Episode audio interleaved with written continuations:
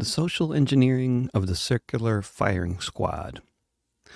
I'll soon be singing at anti-war rallies in various European countries, but it's unlikely you'll see me on stage singing at any of the upcoming protests in Portland, Oregon. It's not because I don't want to, and the reasons why are worth a mention. You can find this on Substack, on Patreon, and at davidrovics.com/thisweek in both written and podcast forms. The American left is at a very low point, and for those of you who may be now chiming in with a comment like, "You mean liberals, not the left?" I mean the left, or at least a certain large chunk of it, particularly in Portland, Oregon. We can argue about where that very blurry line is that may be drawn to distinguish the liberals from the leftists. Mainstream liberalism has never been a threat to capitalism or imperialism, whereas when what we might call the left has been well organized, it has indeed been a threat to the status quo, which is why the powers that be have been so focused on dividing and conquering it for so long. And what a good job they have done. There is an ongoing genocide being perpetrated by a fascist state called Israel, which is committing this genocide with U.S. arms funding, military and political cover, and even U.S. military participation. It desperately needs to be stopped, which obviously requires that it be massively opposed by people around the world, especially in the Western countries that are facilitating the genocide, most especially in the USA, which is facilitating it the most by far. We desperately need to do everything possible to stop this genocide, very much including regular and large protests outside of the offices of every member of the U.S. Congress that supports this war. I've written a lot about this, and my writings, songs, podcasts, and interviews on this subject are collected together at davidrovics.com/Palestine. I desperately, to use that word again, hope these protests will spread and grow, become more militant, and shut down business as usual across the USA, which is what needs to happen. The movement also needs to capture the hearts and minds of as much of the population as possible, with effective and moving rhetoric and much more. In order for a movement to grow, it needs more than just horrendous injustice to oppose, such as Israeli genocide of Palestinians, about as unjust as anything can get. In order to grow and sustain themselves, as I've often said, and as many other people have said before me, a movement needs hope. In order for a movement to have hope, especially in the face of a massive war machine with political and military support that seems to make it unstoppable, a movement needs to foster a sense of community. Fostering a sense of community involves, among other things, a powerful sense of solidarity and unity of purpose, plus friendship, food, and music. This is not to say, as the people of Gaza are literally starving, it's time to have a dinner party. I'm merely pointing out what most of the people already know and take for granted as obvious, but which significant elements of the Western world have been made to forget. Anger and guilt alone do not build lasting or effective social movements. They create good spasms of activity, a whole lot of infighting, widespread feelings of disempowerment, and that's about it. This is the main reason I have spent most of my life playing the role of one of the people who sings for social movements. Being raised by musicians and having had the opportunity to befriend Pete Seeger and other musical voices of social movements at an early age, it became viscerally clear to me how powerful music could be in bringing people together and keeping them together for the purpose of making a better world. This understanding was confirmed to me when I began to discover early on that it's like this everywhere else on planet Earth too, but usually much more so. I discovered that all the big social movements have music at their cores, that everybody involved knows and loves. The Palestinians all know and love Fairuz, Marcel Khalife, Sheikh Imam, Mahmoud Darwish, and so many other Arabic cultural figures. In Latin America, everybody on the left loves Silvio Rodríguez, Victor Jara, Mercedes Sosa, Manu Chao. Every part of the world has this kind of music, and these beloved artists singing about what everyone else is thinking about and feeling. I've been honored to be able to play this role as a movement musician performing around the world for Palestine, against the invasions of Afghanistan and Iraq, for labor unions and against neoliberal free trade bills, against expanding coal mines and oil drilling in favor of clean air, water, and forest land, etc. In my capacity as a movement musician, last week I was going to sing at a protest against our local congresspeople and their support for this genocidal war. The little sound systems we had to use didn't work, so I couldn't play my instrument through them. I made a speech instead. As is often the case, most people couldn't hear the speeches because the sound system was too small. As I was speaking, and then much more after the rally was over, I was being yelled at by a trans woman who introduced herself to me very loudly as Phoenix Singer. She was shouting at me because she was engaging in the tactic of cancellation campaigning. Like a caricature of a character from a right-wing cartoon about Portland, Phoenix was yelling at me at the top of her lungs as a performative exercise, not for my benefit, but for the benefit of everyone in earshot, in order to make sure they all know that anytime I show up at a rally in Portland, this is the scene that may unfold. My crime is having interviewed the wrong person on my YouTube channel, for which I should be forever canceled. Ironically, one of the things Phoenix was shouting about was how cancel culture doesn't exist. Phoenix Singer, though young, is not a new phenomenon on the landscape of the profoundly dysfunctional Portland left. If you mention her name or show her picture to any number of folks who have been involved with organizing for workers or tenants or against U.S. wars of empire or just about anything else, they will recognize her because they have all been shouted at by her and or attacked by her online. Using the Twitter handle @MarxandMagneto, she has for years been throwing virtual bombs in online spaces, making any kind of serious discourse impossible for many people to engage in, raising suspicions about many different people for some perceived transgression or another, and presumably feeling very powerful in the process. For anyone interested, I have hundreds and hundreds of collected screenshots organized by Troll documenting the cancellation campaigning activities, the harassment of other activists, and the efforts to organize more harassment against them that have been carried out systematically for years by Phoenix Singer and her many anonymous fellow trolls. Phoenix obviously decided to be a troll in the real world too, making it much harder for her to maintain anonymity, which she clearly has no interest in maintaining. Otherwise, she wouldn't draw attention to herself in a public setting by screaming at one of the people who just got done speaking at a public rally. Phoenix Singer is one of a group of not more than 24 Twitter trolls who seem to be located in the Portland area who have been actively trying to destroy my life and career along with that of many other wonderful people who are attempting to do important and needed work. Online, she is closely associated with Rose City Antifa, which is basically at this point a cultish hate group with no discernible vestige of any serious politics that don't relate to burning books or attacking leftists who fail to agree with their sectarian politics, most of which seem to revolve around cancellation campaigning, in one form or another. The damage that people like her have done to the left in this city and in other parts of the U.S., Germany, and other countries where people with this extremely sectarian version of identity politics are particularly active is impossible to measure. Her activities have been massively amplified by the algorithmic infrastructure of social media that controls so much of our collective conversation today, and amplified tremendously by the identity-obsessed cult-like politics that have become normative in parts of the American left today. I introduce her by name, with photo, because no one on the Portland left deserves to be taken by surprise by this extremely aggressive, shouting person getting right up in their face after the next rally that they may speak at. I describe her as a trans woman because that's how she describes herself, and I use the female pronoun because it's not up to me to decide what pronoun she wants to use. It's up to her, and I'm happy to respect that, just as I do with my many trans friends, acquaintances, fellow activists, and fellow performers.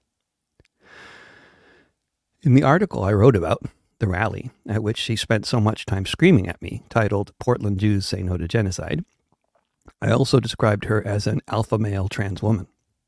I am very hesitant about using any such descriptors, because the last thing I would want to do is hurt the feelings of my trans friends and colleagues, or the trans folks who are fans of my music and tell me so regularly, of which there are many, particularly since I recorded the song "Is That a Girl or a Boy?" along with other songs about wonderful trans folks like CeCe McDonald and Chelsea Manning. But when someone is shouting at you at the top of their lungs, acting very aggressively, carrying a bag that looked like it might have a gun in it, acting more like a stereotypical alpha male than anyone I've ever had the displeasure of encountering, and I'm in fear for my life and safety, then the term alpha male trans woman seems perfectly descriptive. I'm sure most trans women in the world would cringe at seeing their gender orientation being so represented, just as I cringe when I see a cis man behaving badly, or an American, or someone else I identify with as part of their tribe, like it or not.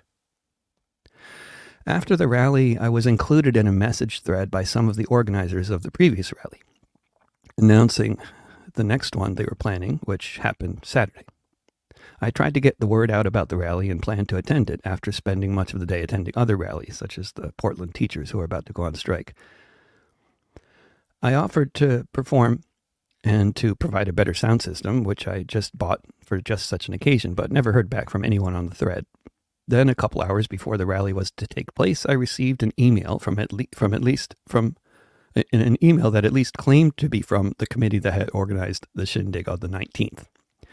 For the record, I am sure this email had nothing to do with any of the folks who were speaking at either of the events. At that last one, almost everyone who spoke is an old friend of mine at this point, who I've known from similar rallies since I first moved to Portland 16 years ago, or folks I met before then. But the anonymous emergency organizers, whoever they may be, they don't say, had the following to say in their email, sent from the email account of someone I don't know. I quote the email in full because it's brief and is such a brilliant example of why the contemporary identitarian cult that passes for left-wing discourse is such a massive problem for any kind of forward movement to happen, unless the circular firing squad is your preferred method of organization, because your goal is failure. Dear David, in your 10/20/23 post regarding the ceasefire rally, you repeatedly made transphobic and inflammatory statements about a person you were in conflict with there. We will not engage in debate about whether she should have behaved differently, nor about your perspective on the situation.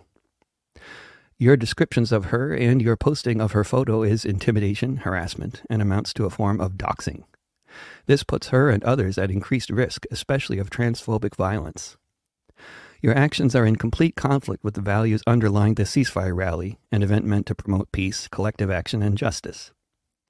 Please remove the post, or at least any and all sections of the post, and the comments that refer to her in any way, whether by name or not.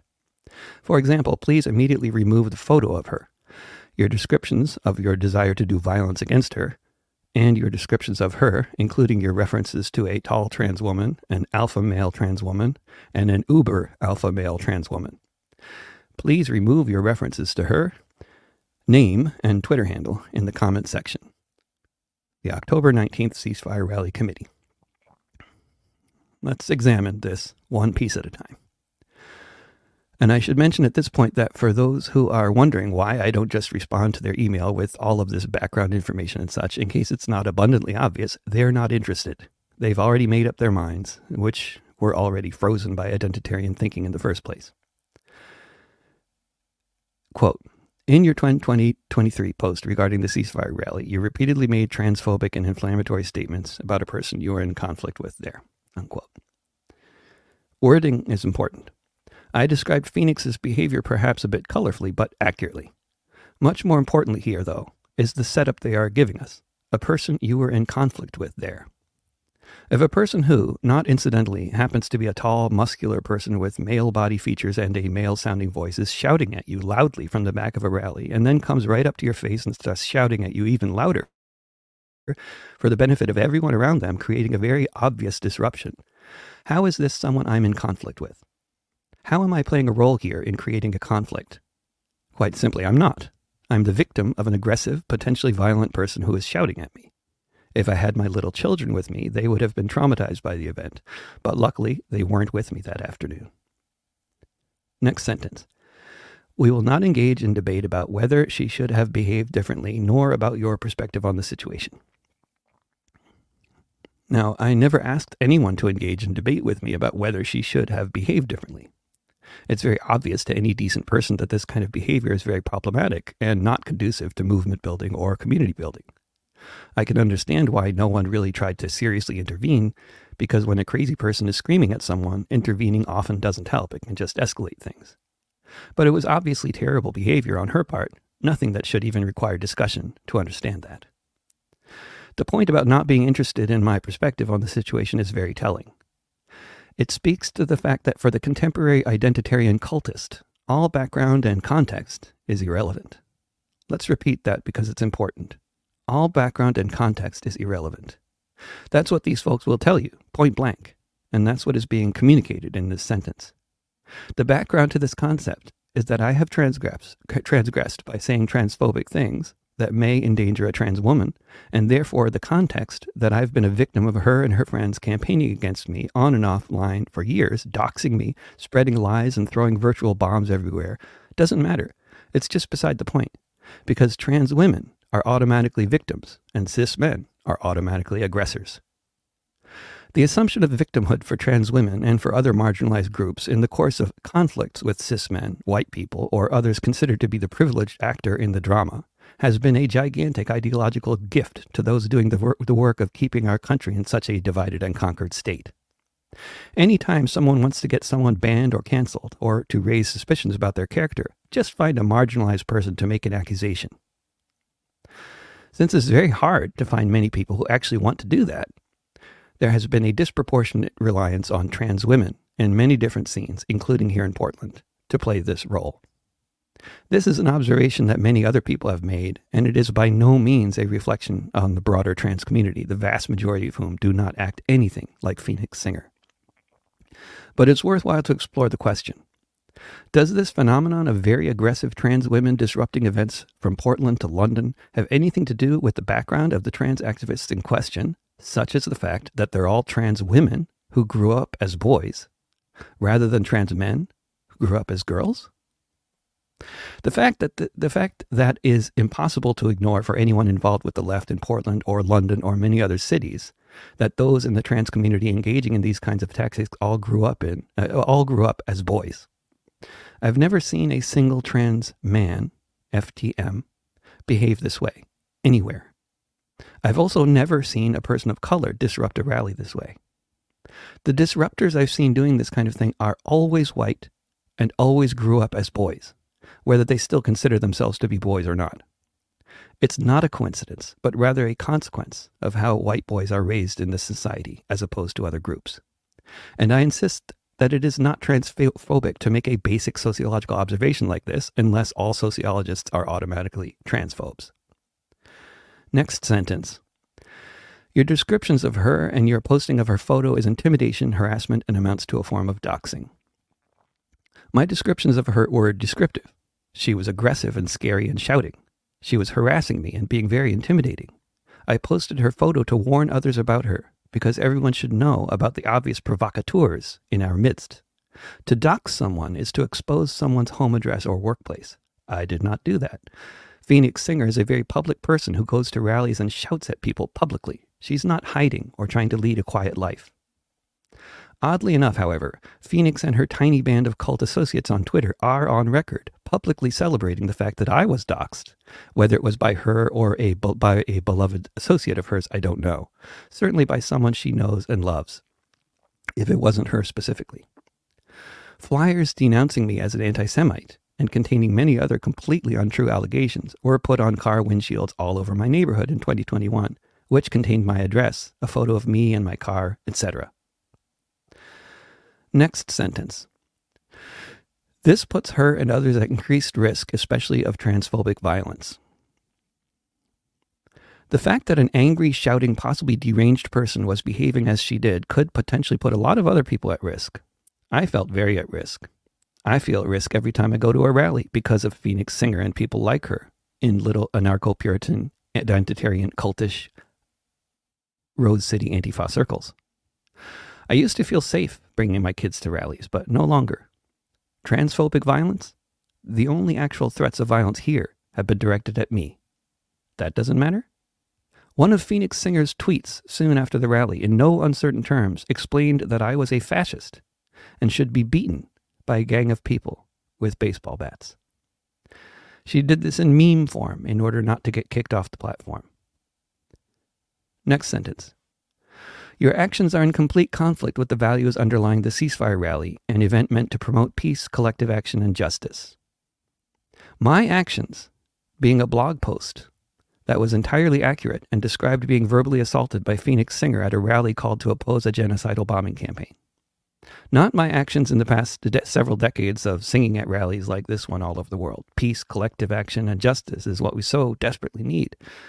and achieving any of these things while spending any time attacking me because I wrote a blog post about being verbally assaulted by a screaming person after a rally is not the way you'll achieve any of those things. As to removing my blog post, or my descriptions of my aggressor, or her Twitter handle, or my desire to punch her as she was shouting at me, etc., I only wish that instead of only taking a picture of her, I had taken a video. If I had had my head together, I would have done exactly that. Then the idea of anyone defending her or her behavior would be that much more comedic. As it is, it's absolutely pathetic. The people defending her are doing so on principle, as defenders of the rights of trans people, in a principled opposition to making trans women unsafe by publishing their photos. In the minds of these people, the trans woman is always the victim and the cis man is always the aggressor. There is no other sensible explanation for why they take Phoenix's side in this conflict. Thinking in terms of such rigid black and white values, that the trans woman shouting at the cis guy who just spoke must somehow be the victim of a conflict, and that the cis man must now be ostracized from the left because of a blog post about the experience, with no regard to the past activities of the deranged aggressor, Phoenix, or the past activities of the movement musician, me. These values aren't values at all. They're just a social engineering scheme designed to paralyze the left that were first introduced by self-styled postmodernists in colleges across this country and very successfully implanted in the brains of unsuspecting leftists through circular arguments and social media algorithms. For some values that could potentially help us overcome this form of rigid, identity-obsessed black and white thinking, I have recently written a statement of principles that many people around the world have found of great interest. You can find it at davidrovics.com/principles. Phoenix Singer was and is a cancellation campaigner with a long record of this kind of disruptive, destructive, and abusive behavior. The public record is available. If she hides her post on Twitter, I have the screenshots. I've posted many of them publicly in the past. I did not do this research, by the way. Phoenix Singer and the Rose City Antifa cult have many other enemies, and those that despise their destructive, idiotic antics have many friends. I've already written about her behavior and those of her puritanical identitarian cult colleagues ad nauseum. I'm not going to repeat the whole story of their campaigning against me, an anti-Zionist of Jewish lineage, for my supposed anti-Semitism. If you want to dive down that rabbit hole of false accusations, I've collected a lot of them at davidrovics.com/trolls. Bottom line is Phoenix Singer is one of them. One of the few that is so fanatical about her cancellation campaigning that she does it in public, in person, inviting the press and whoever else to document her very public, very aggressive, very disturbing antics. This kind of behavior is so toxic and so counterproductive and needs to end right now. Sadly, it won't.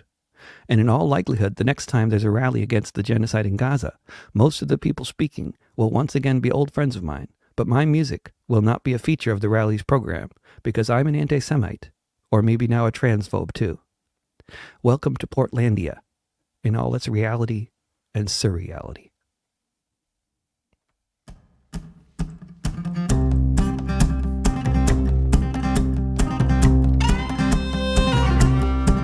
A lot of white men in this world who turn out a lot like Dean Schmitz, homophobic, racist, bigoted, and mean. He grew up to be a hard man, did the things that hard men do. Picked fights, went to prison, got a swastika tattoo. CeCe McDonald is a child of creation, and she's black and she's trans, an often deadly combination.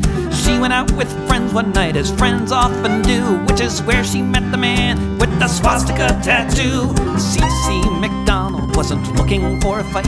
She was just out for the evening to have a drink, perhaps a bite. For Dean Schmitz, the same thing was not true. That's how it is when you're a guy with a swastika tattoo. Dean said things to CeCe, which I shall not repeat here, about her race, about her gender, about all things he thought queer.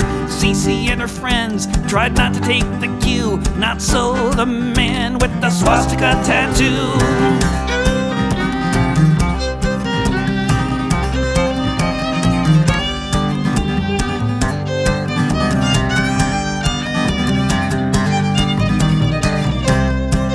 First blow was from a bigot, a beer mug to the face, which left CeCe bleeding all over the place. CeCe left the building, but then the next thing that she knew, she was confronted by the man with the swastika tattoo. CeCe left the building, she didn't want to stay. She went out onto the sidewalk, she tried to get away, but when the Nazi came to get her, she did what she had to do, and she stabbed him in his swastika tattoo.